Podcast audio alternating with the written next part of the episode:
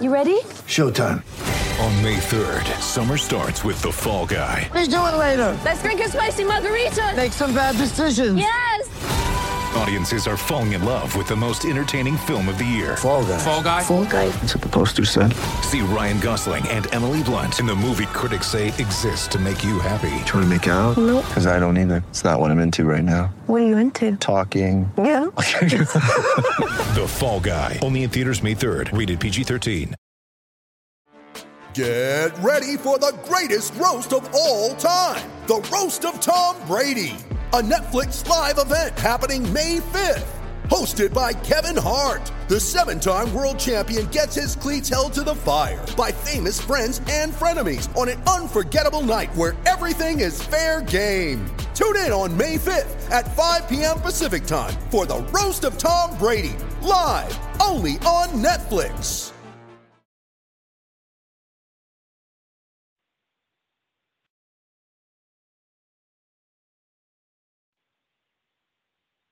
Welcome, everyone, to another episode of the Wine and Gold Talk podcast. I am your host, Hayden Grove, and we are joined, as always, by our Cavaliers beat reporter, Chris Fedor, who I hope has been enjoying the offseason. Uh, I know the NBA playoffs are still going, but the Cavaliers are out. So I hope you've had time, Chris, to enjoy the family and to take some time uh, for yourself.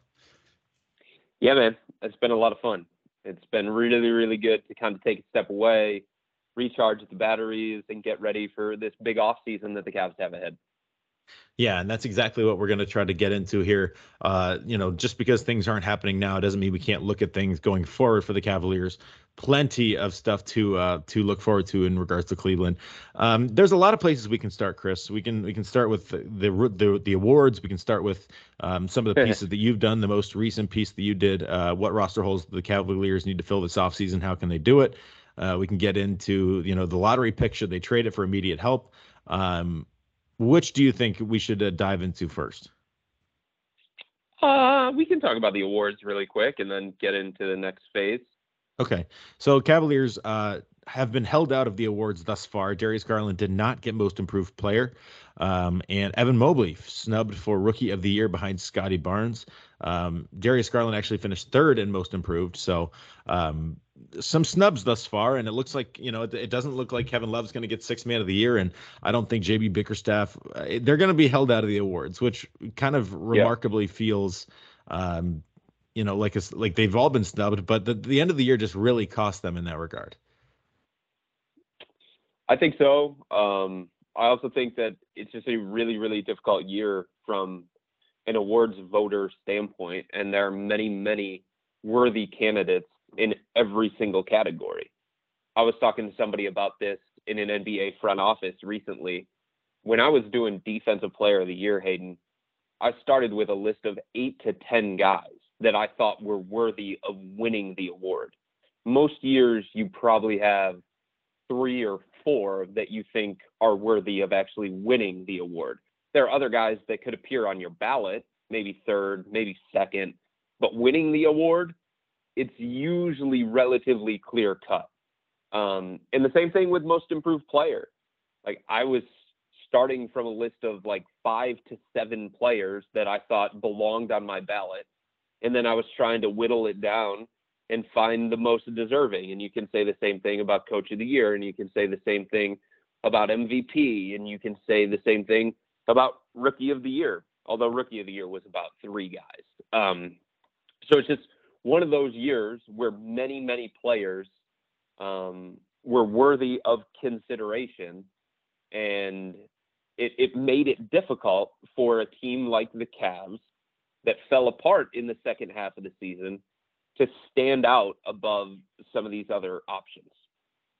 And I would assume that there's some recency bias. I mean, just you know, because the Cavalier, if if it was if it was flip flopped, like say the Cavs got out to a really bad start and then, um, you know, came out on fire for the second yeah. half, I think that would change things immensely too. I agree with that, and and I don't know why that's the case. And it's always bothered me from from voters looking at it that sort of way. It's almost as if some voters give bonus points to what a guy does in the second half of the season. And it's always strange to me because the first half of the season matters too. So to me, I look at the entire body of work And I'm not just going to say, well, you know, for the final 24 games, Scottie Barnes was more impactful than Evan Mobley, and the final 24 games are more meaningful than the first 50 plus. I've never personally looked at it that sort of way. Um, and I understand that some people say, hey, look, in the second half of the season, that's where the cream rises. Um, that's when teams really start taking it more seriously. That's in the middle of a playoff push. But my counter to that is always, well, a team wouldn't be in position to make that playoff push um, if they didn't actually start off well enough in order to do that. It's not like the Cavs were only great for a month of the season, or it's not like they were only great for six weeks of the season. At, at the beginning of February, they were the number two seed in the Eastern Conference. They were 35 and 21. That's more than halfway through the season that they were playing at that kind of level. That Darius was doing the things that that he was doing, and Evan Mobley was making an impact on winning the way that he was. And I just thought it was weird to me that a lot of voters seem to give um, uh, an added boost to what happened in the final two months of the season, while at the same time ignoring more the first four months of the season.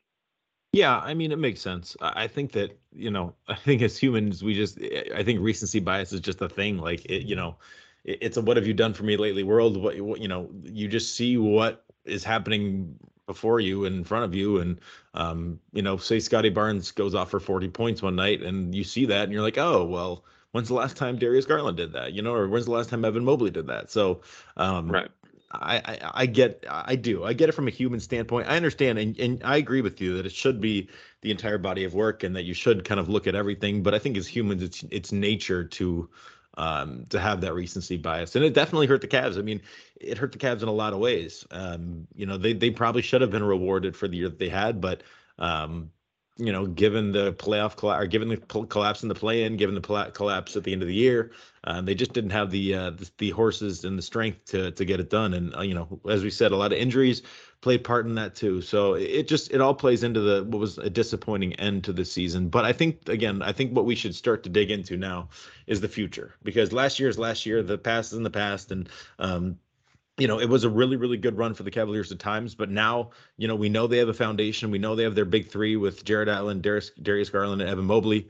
Um, but now, how do they go forward? What do they add going forward? Mm-hmm. So that starts with the NBA draft. They have a lottery pick. Uh, you wrote a piece entitled "Should the Cavaliers keep their first round pick or trade it for help?" Um, when we were yeah. talking about it a couple, probably a month ago, um, you kind of convinced me that that uh, playoff experience was more uh, important than a draft pick. But now the draft pick is reality. So now you have a lottery pick. Mm-hmm. Um, what, obviously, we don't know where that lottery pick is yet. Probably going to be in the middle of right. the first round. Um, what are your thoughts on on potentially trading that pick, and what can they get if they are kind of in the middle of the pack there? Yeah, so I think the what can they get thing is is most interesting, mm-hmm. um, because it's a it's a late lottery pick. Now, is there a small, small, you're saying there's a chance. Yeah, there's a small chance that it's the number one pick in the draft, and there's a small chance that it's top four. Um, but more than more than likely, it's going to be back end of the lottery, probably the last pick of the lottery. So the value of that kind of pick it's not something that makes me think it can be the centerpiece of a blockbuster trade. Does right. that make sense? Yep. So the kinds of pieces that you could acquire using that as a vehicle. I don't want to throw out names because I feel like that's kind of reckless, but I, I want to give you an idea of the types of players that maybe possibly could be got for that kind of pick mm-hmm. and I would start with Bogdanovich in Utah. Okay. Like that's the caliber player I think we're talking about with a mid late lottery pick. Uh, a okay. mid first round pick, a late lottery pick.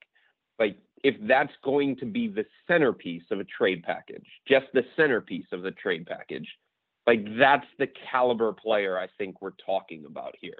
Now, the Cavs could obviously sweeten that a little bit Isaac Okoro has value around the NBA. Collin Sexton could have value around the NBA.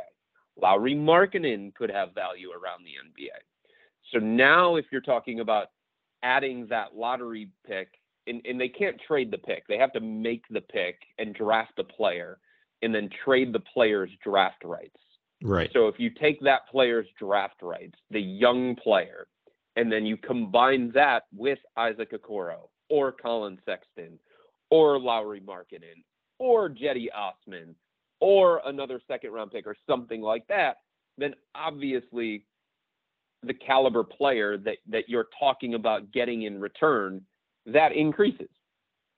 But but I think we have to be honest about this is a a late lottery pick, mid first round pick, and, and the kind of player just on the surface that the Cavs could get back for that. Like it's not going to change the direction of of this organization. It's not going to change the direction that they're going to go in the off season. Well, I did just Google the uh, the first NBA mock draft I've Googled in a long time.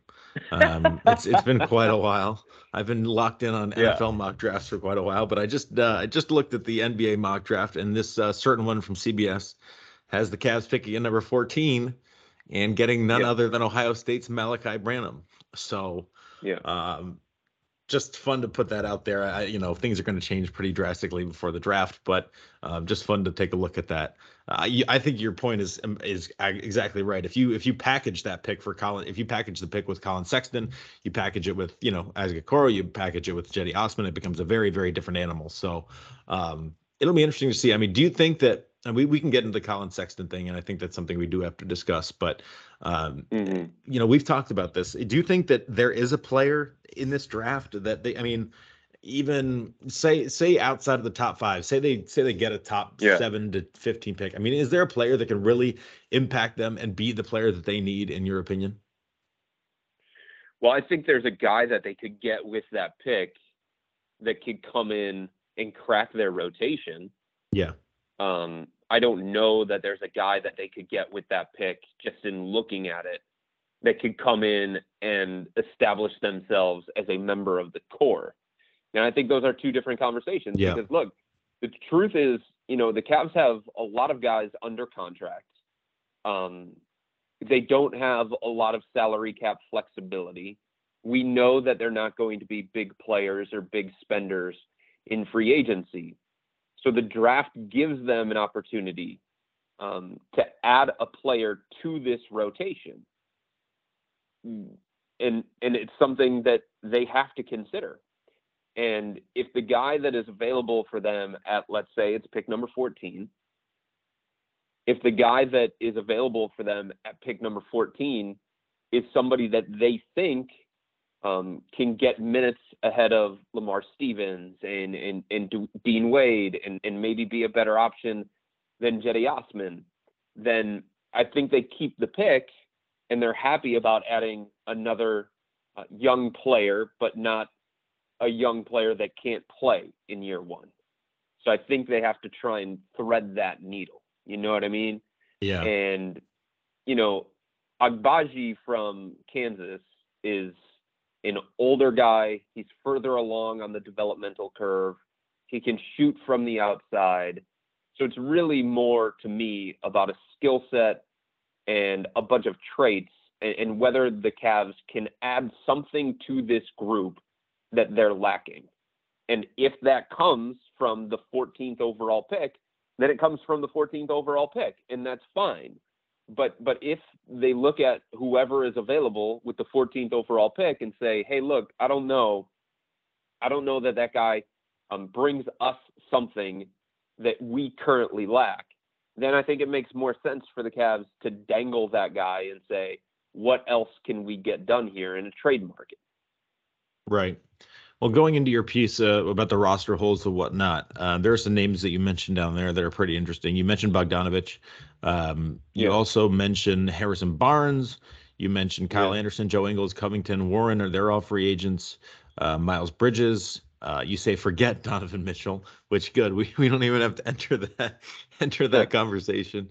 Um, but it, you know, I, I think that it's still developing and it'll continue to develop. I think that one thing Koby Altman's been really good at is jumping on opportunities when they arise. I mean, last summer, I don't think Yeah. anybody really had Ricky Rubio on their um, bingo card, and uh, and that's exactly what happened. And he ended up being great. So I think the Cavaliers, I, I think that they probably will make a deal, and it's just a matter of um, you know which deal and who and, and what comes available as the market continues to um, to to make itself.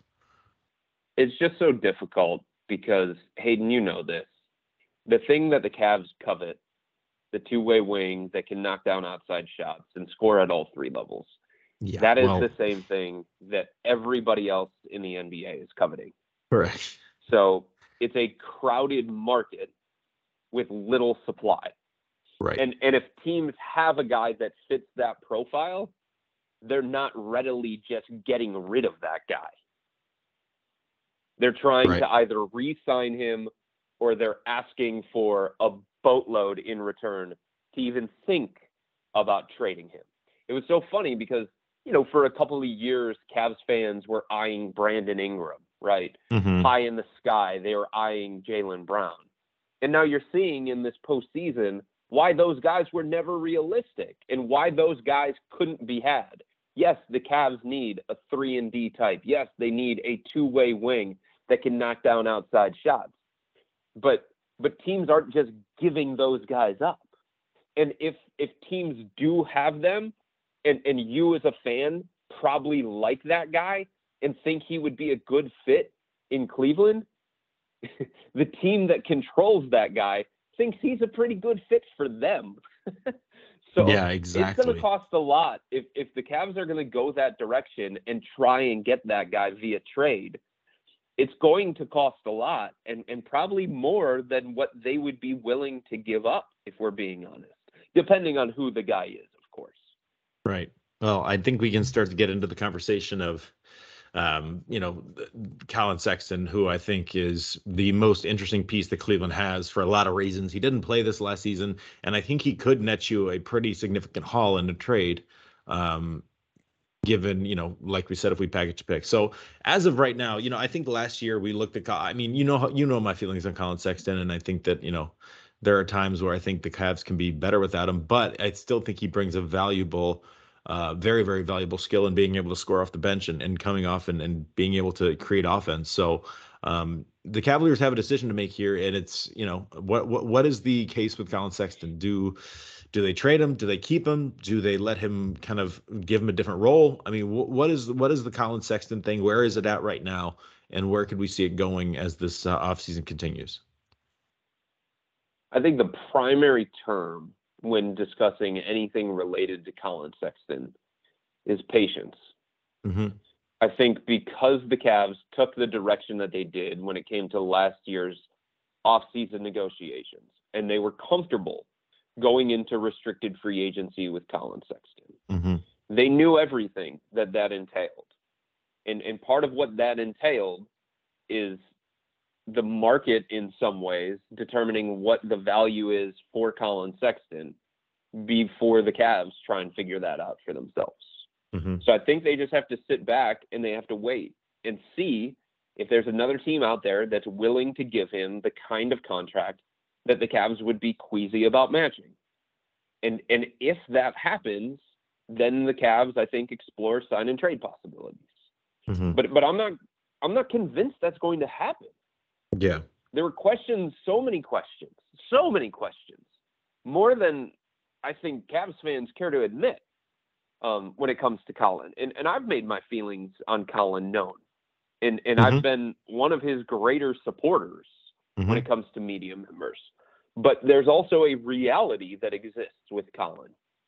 And the, the questions coming into this year about him were abundant. And, and that was before he played 11 games.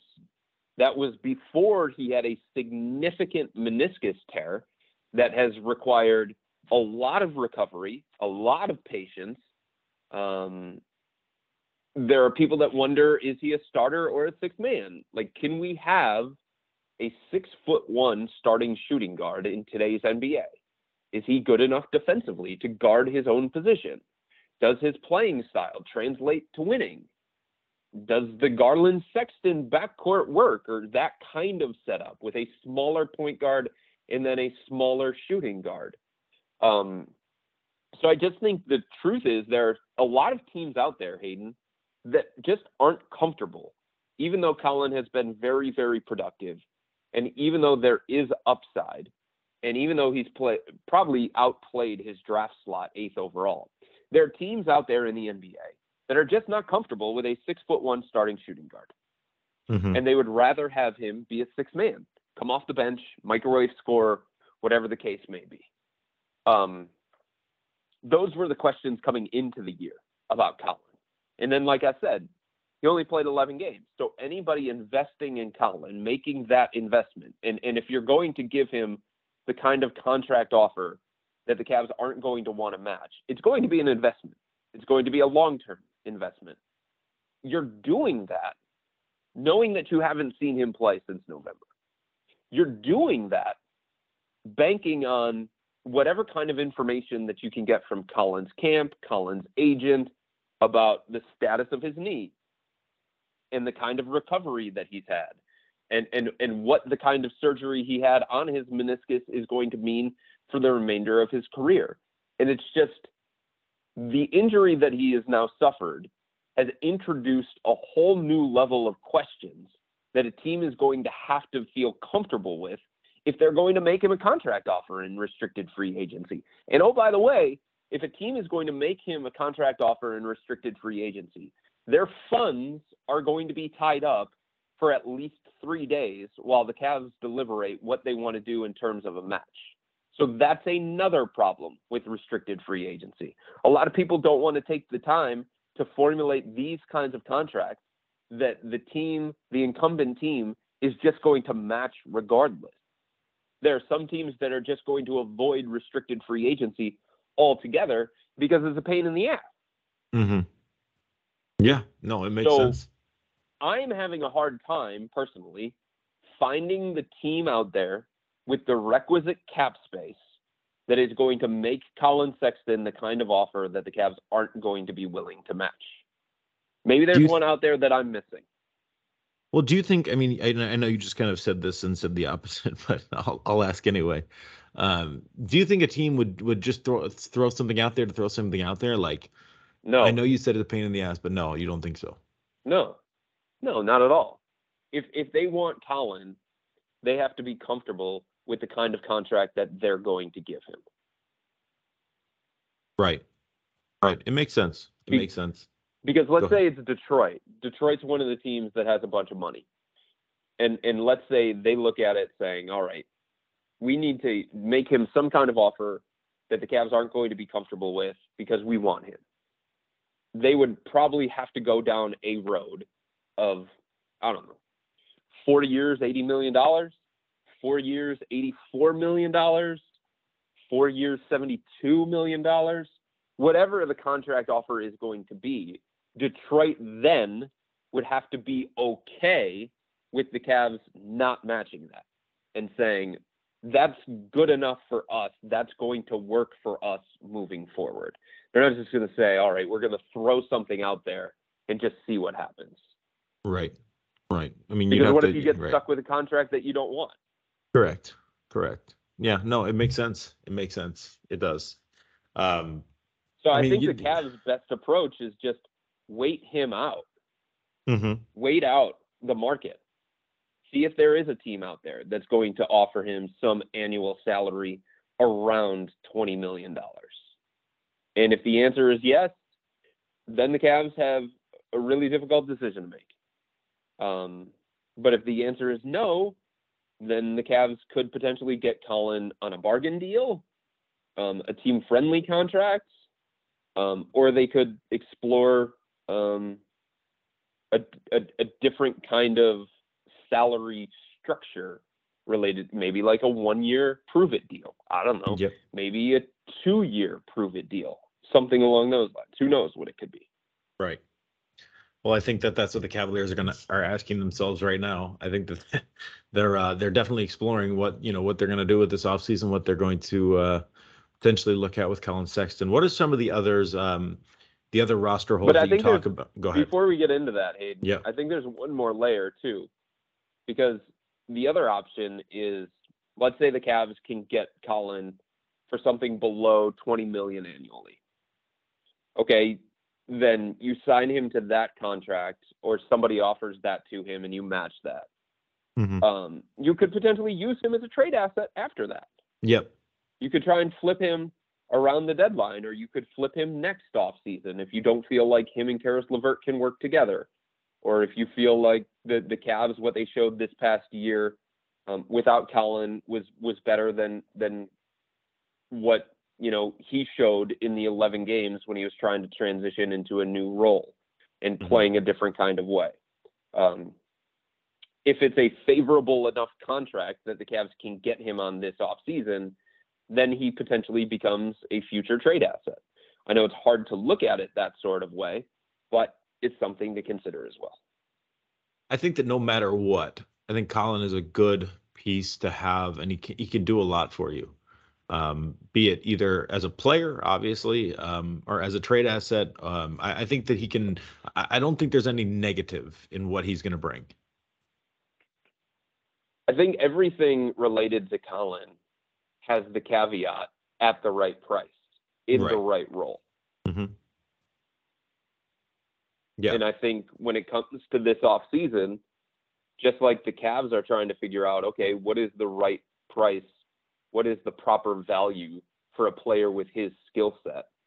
Um, I think the rest of the NBA is going to have a hard time answering that very question as well and taking that kind of leap of faith. We'll see. Okay.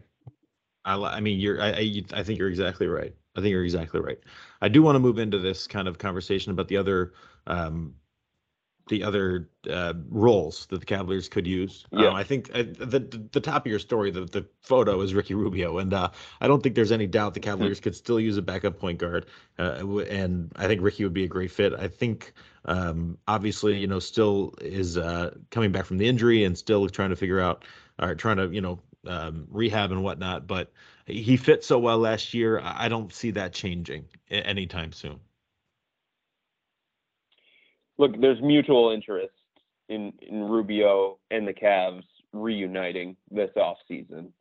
Um, but I don't know that the Cavs are going to box themselves into that corner because that's complicated. And we talked about it on the previous podcast. Mhm. Um, if the Cavs, if the Cavs are going to go down the Ricky road and, and they like him and he liked it here and he would be a great fit here if if he can return and, and play at the same level that he showed um, before getting injured. Um, he won't be healthy until November, December at the earliest. It might even be Mhm. later than that. So that would necessitate the Cavs navigating his absence for the first few months of the season. Th- They know that they can't put such a burden on Darius Garland once again. So the the easy answer is okay, just have Darius take more responsibility. Yeah. Um, they know they can't do that, so that's out of the question. Um, Caris LeVert is not a natural point guard. They learned that throughout the course of of his two months here. Collin Sexton isn't either, although that's something they could potentially explore. I'm told. Um, so if they go down the Rubio path, that means they need a capable third point guard for those months, however long Rubio would be out. And then that player would also have to be okay with completely losing its job, basically, because he would go from the backup point guard getting, I don't know, 25 to 30 minutes a night to being completely out of the rotation because Ricky is the backup point guard and Darius is the starting point guard.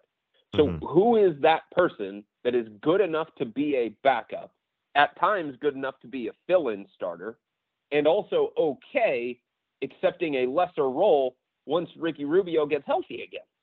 Right. There aren't too many guys out there that are signing up for that. no. Nope.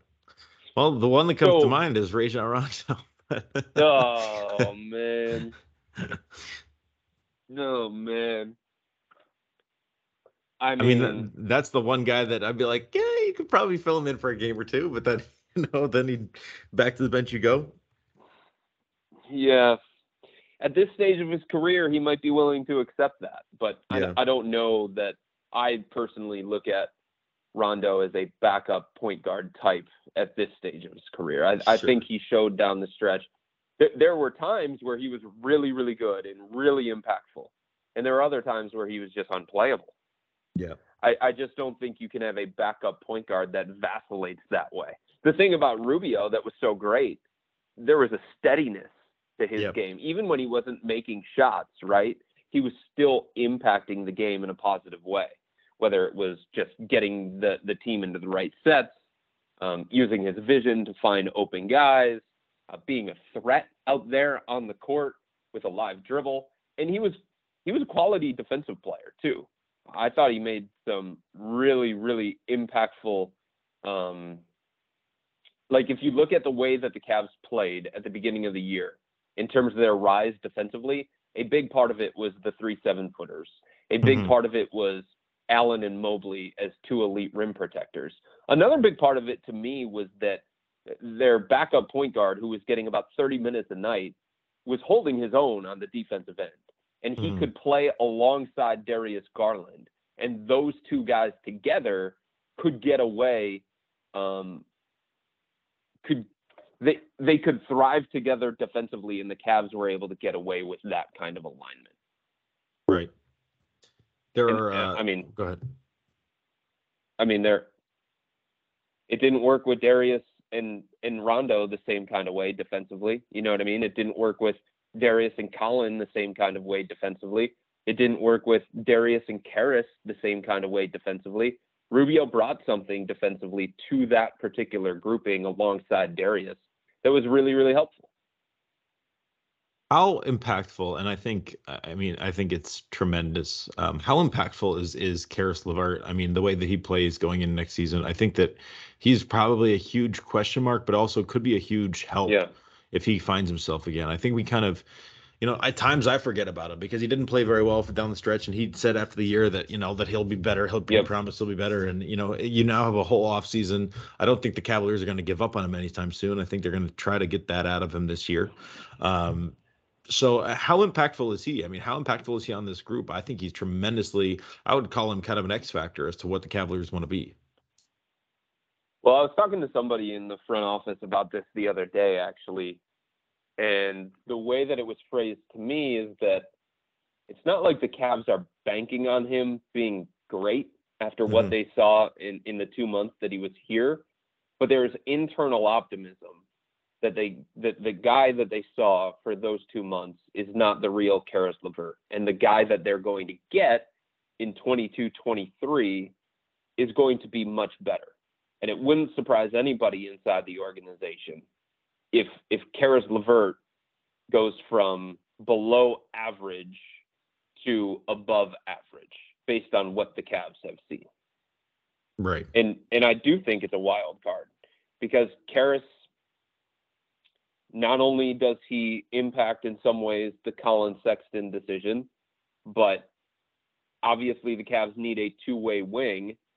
And if the Cavs feel like Caris can fill some of those minutes at the three, and then it can be Markkanen at the three as the starter, and Caris taking a lot of those backup three minutes with a little bit of Lamar Stevens mixed in, however you want to fill up the the, the 96, um, or excuse me, the 48 at the three spot specifically, um, then you know that kind of changes some things moving forward with with the setup of the roster and the um, just like how compelled the Cavs would be to try and make a trade for a two-way wing or um, go out in free agency and make that their big spend up option. Caris being able to play the three, if they feel that is possible, is really, really interesting in this equation. It's almost like if you blended Caris and Lauri Markkanen together, you get you get a pretty damn good wing. I mean, the guy that could shoot from outside in Lauri and size, and then you got Caris, who's you know better inside the uh, inside the arc. It's uh, it would be tremendous, but that's not how it works. So maybe they'll try to you know blend Yeah. them together on the court or something along those lines. But I'll say this, Hayden: if if there is a two-way wing that becomes available around the NBA, the Cavs will be interested, Mhm. and they'll make calls to see what it's going to cost. Right. They've made a uh, they've made a a living over the last couple of years on on just that guys that become available and all of a sudden boom you know Koby Altman's right there on the Yep. phone and um I don't I don't think that'll change I mean you saw it with Jarrett Allen you saw it with Ricky Rubio um Yeah. I think that they would absolutely be in the running so I think you're exactly right um as we get further and further into this offseason we'll have plenty of time to discuss this and more but just wanted to get a f- general framework of uh, of what's going to happen with this offseason. Anything else, Chris, that you wanted to get into um, as the offseason continues here? No, I mean I think the two obvious need areas for this team are backup point guard, and what they decide with Rubio is going to depend on um, a number of different factors. And I think one of the factors, Hayden, when it comes to the Rubio situation is, do the Cavs feel like they can be competitive in free agency and, and try and get one of these guys that, that I talked about in my piece, whether it's Memphis's Tyus Jones or Delon Wright from the Hawks or Goran Dragic, who looks ready to leave Brooklyn after dealing with all the stuff that he had to deal with um, when it came to being a teammate with Kyrie and, and KD and, and being in that market and all that kind of stuff. Like if the Cavs feel there is a real possibility of their mid-level exception netting one of those kinds of guys, then maybe they decide we're going to put the Rubio plan on the back burner. It's more important for us to have Tyus Jones, Delon Wright, Goran Dragic, one of those kinds of guys. Um, Goran Dragic would. and the would other thing- yeah, go ahead. No, go ahead.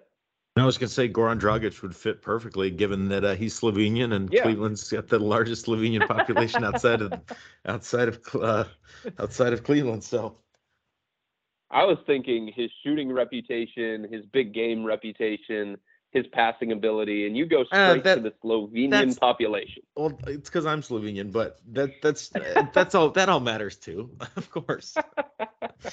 the the encore stuff matters at some point. Um, the other thing to consider when it comes to the Cavs this offseason, there are three guys that are essentially untouchable. Yeah. So if if we're talking in general terms about the Cavs trying to make an impact trade, understand that Darius isn't going anywhere, Jarrett's not going anywhere, Evan Mobley's not going anywhere.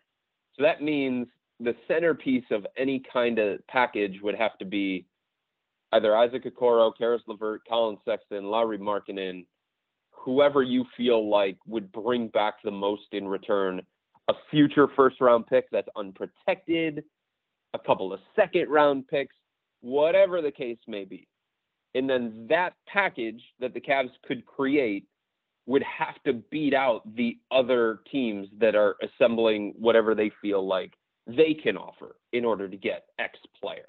You know what Right. I mean? Let's Yep. say it's let's say it's Jerami Grant of the Detroit Pistons. Okay, if it's well known that he's available and teams are okay with the fact that he's going to want a hefty contract extension and the Pist- the Pistons are asking basically multiple first round picks or a first rounder and a young ascending player on a rookie contract. What if there's a team out there that has a young ascending player on a rookie scale contract that is seen as more attractive than Isaac Okoro? What do the Cavs do then? Great. They don't have That's anybody else that they could include. Right. Unless whoever it is they draft at number 14 in the lottery or wherever that pick is going to be is considered more attractive to the Pistons for one reason or another. So Right. a lot of these guys that could be made available this offseason, there's going to be interest beyond just the Cavs. And Right. the Cavs are going to have to they're going to have to win that fight. And it's easier to win that fight when it's not free agency, right? When the guy almost doesn't have um, any kind of say in where he goes, and it's just about putting the best package together to entice that particular team.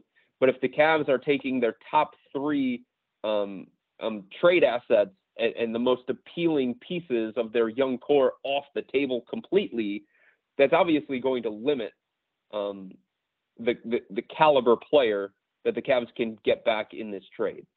So, I mean, there's a long way to go in this offseason, but the vibe that I get right now is that the Cavs are most likely to run it back as they were constructed last year, um, with a few improvements along the way, and and hope that you know better health and internal development from some of their younger players is something that is is going to make a difference. Not the difference, not the only difference, but enough of a difference that they then justify some of the other minor moves that they make.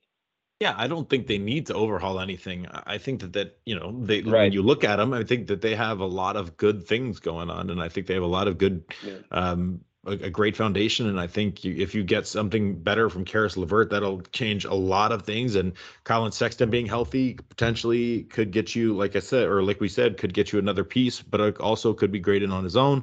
Um, Isaac Okoro, you know, not the best year last year, but look what happened with Darius Garland. He's taken the steps. So um, it can happen with He's him going well. into year three. Yep. Yep. So I, I, have no problem with them running it back. I don't. Um, but I think you're right. Minor minor moves, and if they can find a two way wing, which is like a unicorn, um, that would also help. Right. Right. If they All can right, find a oh, two way wing that if they can find a two way wing that doesn't require them to, to completely dismantle what they feel like is a promising future yes. then I think they definitely explore that and and Yes. maybe even finalize some kind of deal. there you go. Um, but you have to ask yourself of, of some of these pie in the sky names, Bradley Beal, Donovan Mitchell, Dejounte Murray, uh, one, those guys are going to have a lot of interest around the NBA. So the, the Cavs, could they win? Could they win that battle and come up with the best offer for those guys? And two, are any of those guys or all of those guys um, worth, you know, shaking up significantly something that looks to be very, very bright moving forward? right. It's all part of it. It's a fragile thing. It is definitely a fragile thing. All right. Um, thank you for joining us, Chris. Appreciate you as always. We'll be continuing to pod this off season um, as the Cavaliers, you know, as the playoffs continue and as things, you know, continue to progress with the Cavaliers. A lot to get into, a lot that's going to happen. I mean, you know, I, we're not assuming that the Cavaliers are going to be super different, but you never know. Koby Altman could have something up his sleeve or something could, could, you know, come their way and and they should be ready for it. So appreciate you, man. Thank you for joining us. Um, and thank you to everybody out there. Be sure to go to cleveland.com slash Cavs. At the top of that page, you will see a blue banner that says um, get text from Chris Fedor, three ninety nine a month. All your Cavaliers insight, news, analysis sent straight to your phone before Twitter or anywhere else. So if you want the to want the cutting edge on what's happening with the Cavaliers this offseason, do that. Cleveland.com slash slash Cavs.